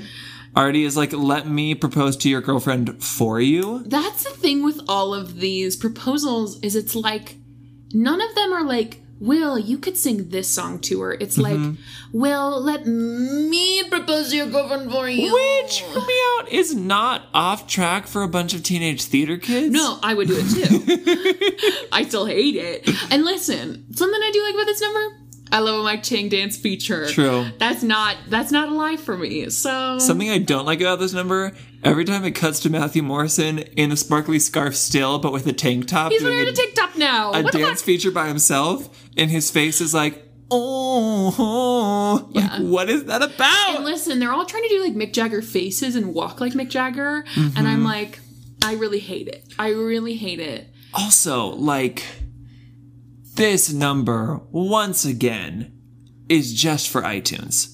Yes. In what universe would someone be like, oh, you need a proposal idea? What about freaking moves like Jagger by Maroon 5? I know, but it's No. 2011 slash 2012. This song is everywhere. Yeah. No, it like, cause every other proposal idea, I'm like, oh, I see the thought process behind this. I hate Rachel singing without you, but I can see that Rachel Berry would be like, oh, this is a song you could use for your proposal. Mm-hmm. What's going on that Artie genuinely is like, you know, what I know about Miss Pillsbury, uh, she is very loyal. Mm-hmm. She is like very innocent and idealistic, mm-hmm. and she's very romantic. Have you thought of moves like Jagger? What on earth? Whack. Oh my gosh. That's truly all I have to say about it. I do like that it's um Bacardi's first date is her just coming to watch. that I think funny. that's sweet. And then when she wants there to be more to the date, Artie's like, um, this was the date. Yeah. I I have been in the Artie situation in this episode before. I know. When you're like, no, we we did the thing, that's the end of the date. Goodbye. And it's like, no, we're supposed to do more stuff. No, this is it. Goodbye. Let's talk about I the first time ever I saw your face. before we talk about the first time ever I saw your face, uh, just because this happens before chronologically, let's talk about the diamond basement. How Will The asks, diamond basement. is that what it's called? That's a euphemism. I'm sure. My Finn is like Santana. I care about you. I saw your diamond basement. That's why I want you to accept that you're a lesbian. I saw your diamond basement. Gross. Sorry. fact- I threw up. The fact that Will is going uh, engagement ring shopping with a Oh my god! 17 year old. Where are his friends? Like, go with Beiste. Well, listen, he's got none. yeah. The full teacher asks his full student to be his best. Uh huh. And then when he asks him to be his best man, he says to him, I know that you'll make sure I don't do anything stupid at the bachelor party. Literally, party. it's like you- you're what? You're gonna take this guy to a strip club? This Seriously. is a trial. You are going to take your high school age student to your bachelor party, Will? And who else is gonna be there? It's just gonna be freaking Finn and Puck and you. And Coach That's Beast, it. Maybe. Oh my gosh! No, thank you. I think Coach Beiste is such a cool character and such an underutilized character. Mm-hmm. Like, I feel like we spent a couple of episodes back in season two, like, mm, you know, developing that relationship between them. And, like, where is that at? it's gone. I really hate it. I really hate it. Also, like, Will is totally the kind of teacher who just. It's so important to him that the cool kids think that he's cool. Like, the, I hate teachers like this. the way. And, like, with Finn, it makes a little more sense because, like, you know. Finn is really self conscious, and Finn doesn't have like a strong paternal figure in his life. And so I could For kind of. erasure, sure. I mean, but like when Yes. when Will first met Finn. Yes. Um, and so I could kind of excuse it with Finn that I was like, oh, he's just like really trying to take Finn under his wing because Finn doesn't like super have anyone. Mm-hmm. Uh, but he also really favors Puck. And that's where that's where it's clear that it's like no, it's because Will wants the cool kids to like him. Yeah, seriously. He wants to invite his high school students to Yeah. his wedding because he wants them to think he's awesome. Yeah, because he wants freaking Noah Puckerman to think he's a cool dude. Which, listen, Will, you're not. No, You're not. Did you know that you have so few friends that you have to ask a 17 year old to help pick That out your engagement ring? Embarrassing. If I, if I was a teacher and I heard that another teacher, like you know, teachers develop like you know, you know, especially like paternal maternal relationships with students all the time. Mm-hmm. Yeah. And then like you know, they somehow become like pseudo a part of the family. Yeah. I get that. That happens and I see it. But like, and I heard that like uh, like a coworker of mine fully took a student to the diamond box or the diamond basement. he showed a student his diamond basement. Will Schuester belongs in jail. If I was a high schooler and my teacher said to me, I've learned more about being a man from you than anyone I've ever met, I'd be like, dude, you have to get out more. Seriously. I'm not a man, I am a legal child. Literally. I'm 17 years old. Like that's a that's a chi- that's a child and that's a pimply bitch. yeah, I don't know what that is, but yes. You don't? no. Well, gosh. Anyway, it's wild. All right. Do you want to talk about the first time ever I saw your face? I do. So, um, it was in 2016. I was in the auditorium of Southern Utah University. Perfect. Um, and I was watching a show of a bunch of sketches, and one of them was called The Sinkhole. And there was a scene uh, where it was at a town hall meeting, and this woman got up and she talked about how the sinkhole that was going to affect the town. Uh, she wanted it to be a swimming pool for all of her kids to hang out in, and then she listed all of her kids, and that was you. And that was the first time ever I saw your face. Do I remember the first time I ever I saw your face? I don't think so. Rude. I Rude. know. well, I didn't see you perform. I remember seeing you perform uh, at the SU Live. Mm-hmm. I mostly remember people talking about you because, not for reasons you want to hear, but everyone had a crush on you. And I was like, Am I I Artie was like, Abrams? Yawn.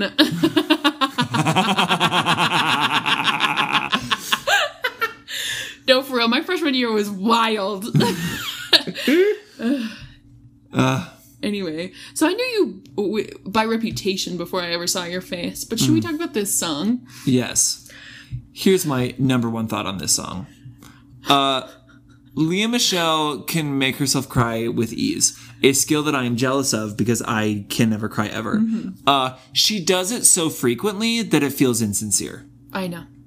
Literally within four seconds, this woman is full crying. Yeah. All of these people are like crying. It's mostly just like Rachel and Mer- and not Mercedes. It's uh, Tina, and I'm like, I'm over this. It's silly, Yeah. silly, silly to me. I have written in my notes, Naya Rivera is wiping the floor with everyone else. Seriously. And Naya Rivera does not shed a single tear. No. She just like, she just emotes so well and is, she does this beautiful thing where Santana is like so closed off all the time. And when she's emotionally vulnerable, it is like so much emotion comes up at once that she's like kind of scared and is mm-hmm. trying to fight it. And that is so compelling and like, so just like, oh my gosh. And then you got Lea Michele straight up like squeezing her eyes to get more tears out. And you're like. I'm over it. I know. I'm sick of it. I would rather watch Naya Rivera's bone dry eyes. They have more Bone dry. They got more emotion in them than you having like faucets coming down. I know. It's frankly embarrassing and it ruins this number for me. Otherwise, I really like it. Yes. I love all the flashbacks with all of their lovers. I think it's very cute. Um, very cute. of But course, God, I uh, hate watching them cry. of course, everyone gets a flashback that's like a you see the boyfriend or girlfriend's face, and then you see their face, and they share a moment, and Tina's is like she lies down and cut.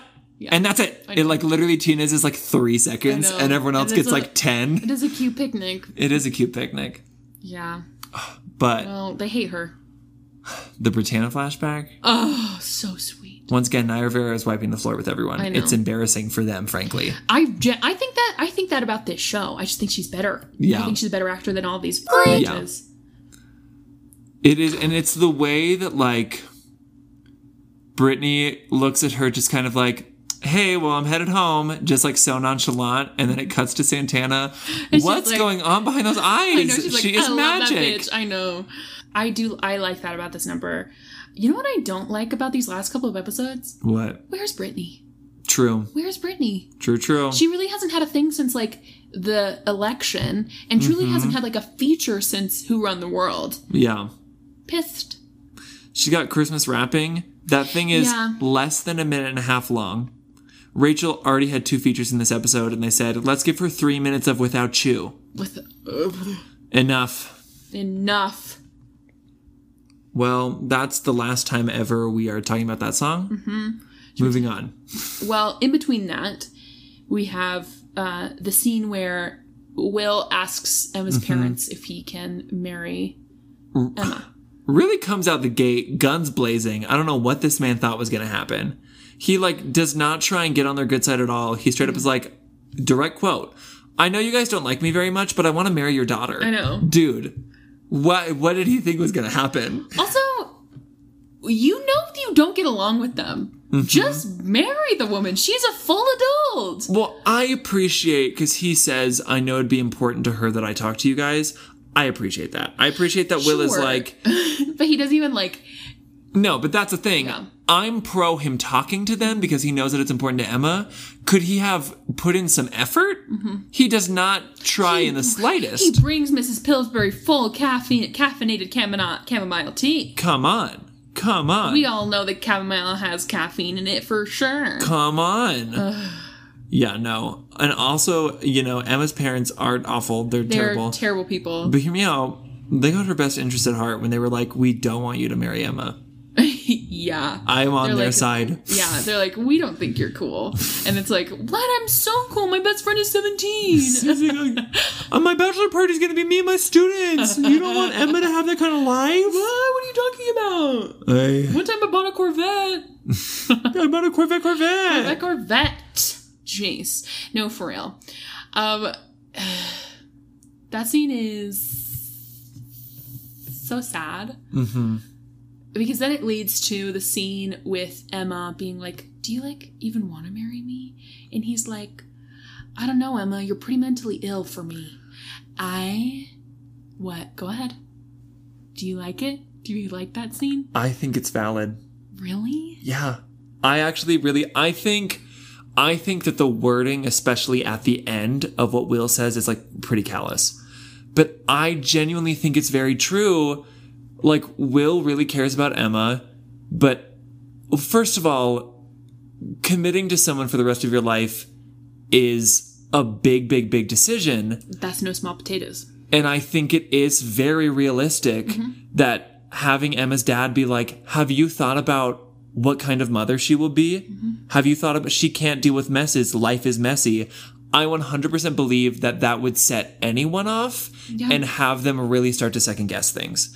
And I actually really love that scene. And I think, A, I think it is good of Will. Like, it sucks, but it's good of him to be honest with Emma instead of just having all these concerns but bottling them up. No, and I hear that. Yeah. Do I think Will is a good person? No. No. And But the I- way that he says it is awful.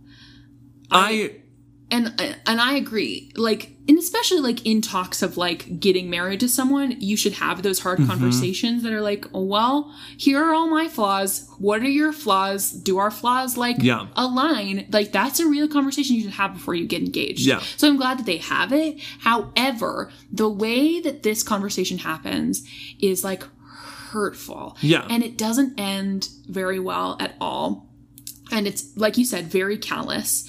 And Emma literally calls herself like an incomplete person. And Will lets her. And I think like kind of like, like puts her in a corner with that kind of stuff. And is like, I don't know. I just, I don't know. I just, I think that mentally ill people deserve love. But obviously, that comes with conversation. And I just don't think Will is a good person. You know, I don't know. Does no, that make I, sense? I agree that Will sucks. Like, that's not, we don't disagree on that. And I do think that he worded it poorly. Mm-hmm. I, and I'm not saying like, I like this scene because I like that Will is mean to Emma. I just like that it's a very honest portrayal of this. That it is like, you know, Emma is great and it's not her fault that she has this illness, but she does have this illness. Mm-hmm. That is a reality. You can't pretend that she doesn't. Sure. And I especially like the scene because I like how Emma responds. I like that her response isn't like, well, Will, I'm gonna get better. Mm-hmm. She literally says to him, Can I promise you that I will get better? No, I can't. This is what I have to offer right now. This is who I am. I am a person who has this illness, but I'm a person who loves you so, so much. Mm-hmm. And that's really what like makes it a great scene for me is Emma, her response not being like, I can change for you. I can make it better. Her just Yeah. being like, here's the deal. Like, Everything you I said is with, true. yeah. It, it could get really hard, but I care about you so, so much. And that's what I'm bringing to the table. Mm-hmm. I think it's great. I like that scene. I have a tough time with that scene, but I do I do hear what you're saying. yeah. I don't know. I think that's such a, a rough thing that I don't know that I ha- uh, I fully can wrap my head around. Just like I don't know, being a person who has like mental illness, it's something like oh I've got to like deal with my own shit before I can like deal with other people's shit, which I think is true. But then it's like when do mentally ill people deserve love at that point? You know what I mean? Mm-hmm. And I don't think I have the answer for that yet. Well, I also uh, disagree with that. Like, I think that Emma very well should like could be in a relationship. Yeah. I don't think it's like she has to be single until she has her OCD under control. Sure. I just think that if you are entering a relationship, you need to be upfront and straight up about what the issues are. Especially marriage. Yeah, exactly. And so I like that in that, and it, and also I like it because they end up getting engaged. Like they end up going through with it. But I like that it's like a, we need to have a frank discussion about what these issues are. Hmm. And great, now that's out in the open. Yeah. There, we aren't like deluding ourselves, and we have both decided that this relationship is worth that, and we're gonna move forward with it. I'm looking for baggage that goes with mine. Yeah, and then they send that to each other. No, uh, yeah, yeah, yeah. I don't know, man. Okay. And then we have Do do do do do do do. do do. Oh, we've we've talked about without you. Yeah, we talked about Okay, without good. you. Gosh, it's been a. How long have we been going? Uh, an hour and 40 minutes. Yikes! Let's wrap it up. uh, we found love. Um, I do like the scene. Let me start out by saying I do like it. Yes. Who are these random kids in the hallway? I don't buy that any student at this school who isn't in the Glee Club would help Will with this proposal. I don't think any of these kids like they're, him. the, they're not on the swim team. They're no, not they're in not. the Glee Club. They're just two little random kids who hand him flowers. Maybe they just like. Maybe they were just like at like after school studies, and like Coach Beiste was like, "Hey, hey, we need your help. Maybe they were failing Spanish, and Will was extra like, cred." for extra credit, hand my girlfriend a white rose. Was it a rose or was it a tulip? Rose. A rose. I don't know. A white flower. okay, really fast. I think it's roses. So, wonderful number. They propose in the swimming pool of the school. Very fun. Have you seen the YouTube video where it's this number but with realistic sound effects? No. I'll play it for you, but I'm not going to like play it over the podcast. So I will just, I will give you a rundown of the video and then you can all look it up. It is as if this number was live. And so like the background audio is like Yeah, faded yeah, and yeah. really echoey. And then you just hear like wet footsteps running around. and then like when it goes underwater, like the sound clearly sounds like Ooh, it's yeah, yeah, underwater. And it's very funny. Everyone check it out. The video is called How Glee Would Sound in Real Life. Anyways, um, of course, Will, for his proposal, gives the whole song to Rachel. Classic. What else did we expect? Something within. That's true. I was pleasantly surprised by the Santana feature. Yeah. Also, we have to talk about Artie fully wheeling himself into the Yeeting swimming himself pool. into the pool. Full with a wheelchair. Yeah.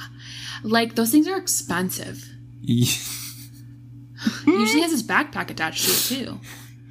we talked about this number when we were on Gleek of the Week. Mm-hmm. Go listen to our episode. I think you brought this up. I had never considered this.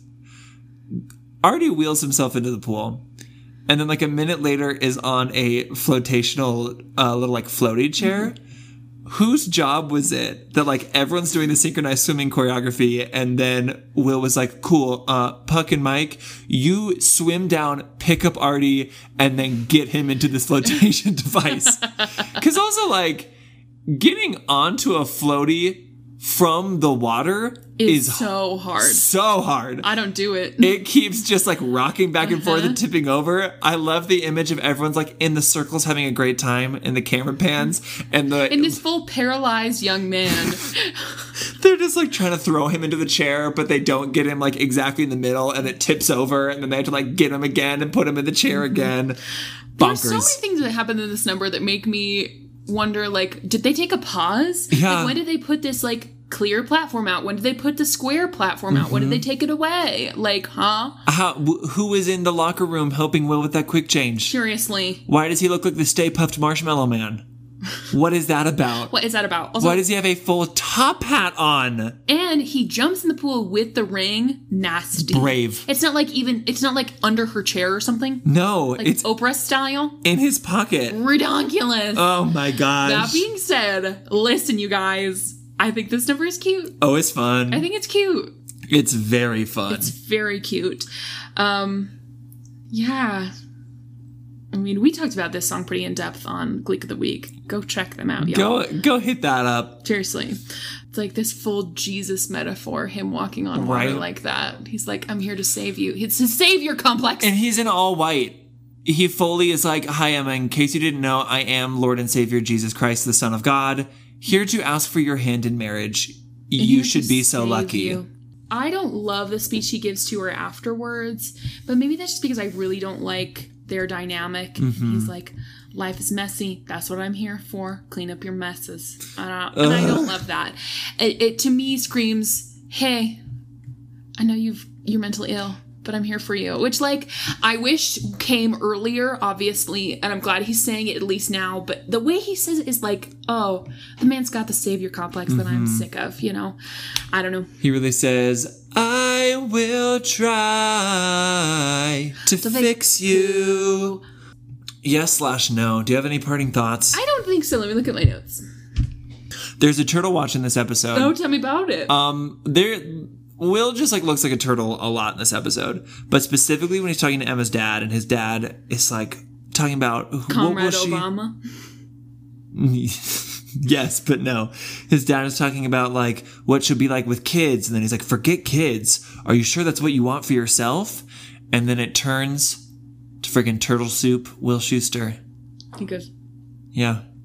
Mm, turtle, turtle, turtle, turtle, turtle. Dang. I don't think I do. Think that's all my thoughts. All right, cool. Aw.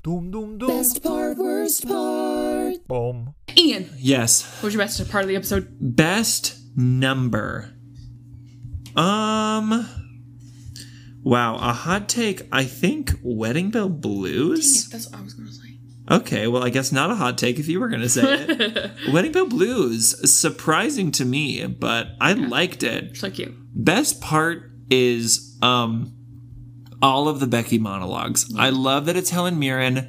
That's very funny. They have some great jokes in there, but specifically the final one when we see Becky be vulnerable for like one of the very first times in this entire show. And then she does the little like, be strong, Becky. Don't let them see you cry. It's wonderful. And it's a great um, exploration into her character. I would love that for Shane. We're never going to get it. I know. What's your best part? I think my best song, other than Wedding Bell Blues, would probably be Summer Nights. Ooh. I think it's cute. Mm-hmm. Um, my l- my favorite part of the episode. I like when Artie and Becky are at Breadstix. I think it's just sweet. I think Yeah. I, I like it. I think the idea that her two favorite movies of all time are Schindler's List and Toy Story 3. woman has got range. Like I love her. And also our girl Roz Washington. Oh my gosh, Roz Washington. She says, "If you pee in my pool, I'll kill you." I also love when she says, Do you ever pee in pools? No, I don't. Me That's neither. disgusting. Although that is what chlorine is for. Um, but when she says one of your nipples is higher than the other, you must have had to overcome overcome a lot of adversity with those uneven nipples. Mm-hmm. Very funny. Absolutely. Um, what was your least favorite part of the episode? Got the moves like Jagger. I got the moves like Jagger. Very rarely do I want to fast forward Glee, just because like it's always a trash fire, Yeah. good or bad. It's hard to look away. Yeah, that number, I truly was like, I can't sit through the No, rest of this number. It's ass. It's so bad. It's terrible. What's your worst part? I think my worst part is probably the stuff with Finn. You know, it just is not fun. Mm-hmm. Yeah, Yeah, that's Ryan I, Murphy. That's all I want to say about it. I don't. Ryan Murphy really, you know, he came out in a white three three piece suit with a top hat, walked across water, and said, "Hey Cory, I gave you the script that's gonna save you. I am your savior. Mm-hmm. Yeah. Here we go." I hate Ryan Murphy. He didn't even write this episode. It's freaking Brad, Brad Falchuk, but you know it's probably Whoa. Ryan pulling the strings back there, being like, "Let's have something in here." All know? the writers have their fingers in every Yeah, episode, totally. and especially Ryan as the showrunner, super has his finger in every episode. Well, should we do an assignment of the week? Yes, we should. So, assignment of the week this week is to pick a song for Will to sing to Emma to propose. Lena already knows mine because I accidentally sang it. I forgot. Uh, so if I was in the Glee Club and Will was like, "Hi, I uh, am 40 years old and yet only speak to teenagers and make them make my life decisions for me. You have to pick what I'm going to sing to my girlfriend. I would have him sing Break Your Heart by Taio Cruz. Uh, I think it's important for Emma that she knows what she's getting into, uh, the kind of man that she is going to be with. For sure. For those of you who don't know, here's the lyrics. Now listen to me, baby. Before I love and leave you, they call me heartbreaker. I don't wanna deceive you. And the chorus is, I'm only gonna break, break your, break, break your heart. And hear me out. We have seen uh, three seasons of this man's love life. Yeah. Have any of his relationships ended well? No. No. He is an absolutely terrible partner. He was emotionally cheating on his wife. Mm-hmm. Although, like, to be fair, she was awful to him. But he was emotionally cheating on her. Mm-hmm. And then he dated Emma and made out with Shelby while he was dating Emma. Mm-hmm. And then he like had sexy times, a sexy sleepover with April Rhodes, as Emma says, also while he was dating Mm-hmm. Emma. And then Emma dated Carl and he tried to sabotage that relationship. He dated Holly for two episodes and then she was like, I can't do this, and she left. He's a heartbreaker. He is. He's the worst. He Emma, is. steer clear. Go find Carl. He'd probably take you back. What are you singing? I took it just a little. I I should have gone funny. I should have, but I picked something that I think I don't know was maybe a little sweeter in thinking about their relationship. You know who Leon Bridges is? No. You should. He's great. Um, he sings a song called "That Was Yesterday," which is a beautiful song about like, you know, two people who like have gone through a bunch of in their lives, and like, you know what? And that was yesterday, and today's today, and let's like live it up. Um, and it's just like the sweetest song of all time. Um, some of the lyrics are like, Yesterday I had nothing, didn't know whether I'd might I'd amount to something. I had holes in my shoes and my clothes. Only yesterday I was just a boy living amongst children. Really a guitar I could play, uh, a really guitar that I could play to play with. I would pretend that anything could happen. That was yesterday. No matter how far I come, I still know where I'm from. Whoa, I never let it slip away. And it's the sweetest song ever. I think it fits their relationship because they've both like been through shit. And like, you know, after the conversations that they've had in this episode, I would have loved to see him be like, you know what? Listen, I'm here for you. Yeah. And I think that song would have, would have been sweet. That's very sweet.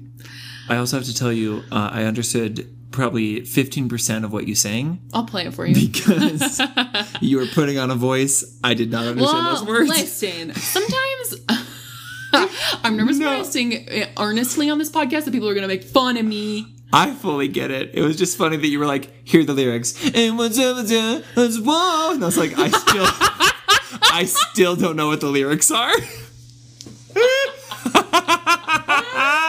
I'll play it for you. It's a sweet song. But no, that, I really like that. Yeah. I'm only gonna make bang, make bang, uh-huh. Well, that's your episode, y'all. If you Hey-o. have thoughts on yes slash no, you should for sure send them to us. You can either send them to us via email at recoveringgleek at gmail.com uh, or via voicemail anchor.fm slash recoveringgleek. No me digas. um, you can follow us on social media. Our TikTok and Instagram are at Recovering Gleek underscore podcast. Our Twitter is at Recovering Gleek. Please leave us a review and rate us on Apple Podcasts. If you're feeling if you're feeling uh, you know, adventurous, if you're feeling quirky, you could always donate to the podcast. Anchor.fm slash recovering gleek. Click the support button Baton. baton. Pass the baton, which is the money, to us, please. We're poor. That's true. Well, Well, bye everyone. see you later. Here's a mini kiss on your. Here's a kiss on your forehead from me to you, if you consent. A regular sized kiss on your regular sized forehead. Fudge. Bye. I don't know why I always say it like that. Bye. Thank you for listening to Recovering Gleek. You can find us on Instagram and TikTok at Recovering Gleek underscore podcast. If you liked our podcast, be sure to leave a review and tell your friends, please. Do you want to get Pan Express? Here's my thoughts. I have to edit this. Uh huh. What if you sat in the room and watched TV while I edited and dedicated 10% of my attention to the television Okay. uh, while we ate Pan Express? Are you into watching season three of The Good Place? Absolutely, I am. Okay, good. That's where I am right now. Great. Cool. Go team. There it is.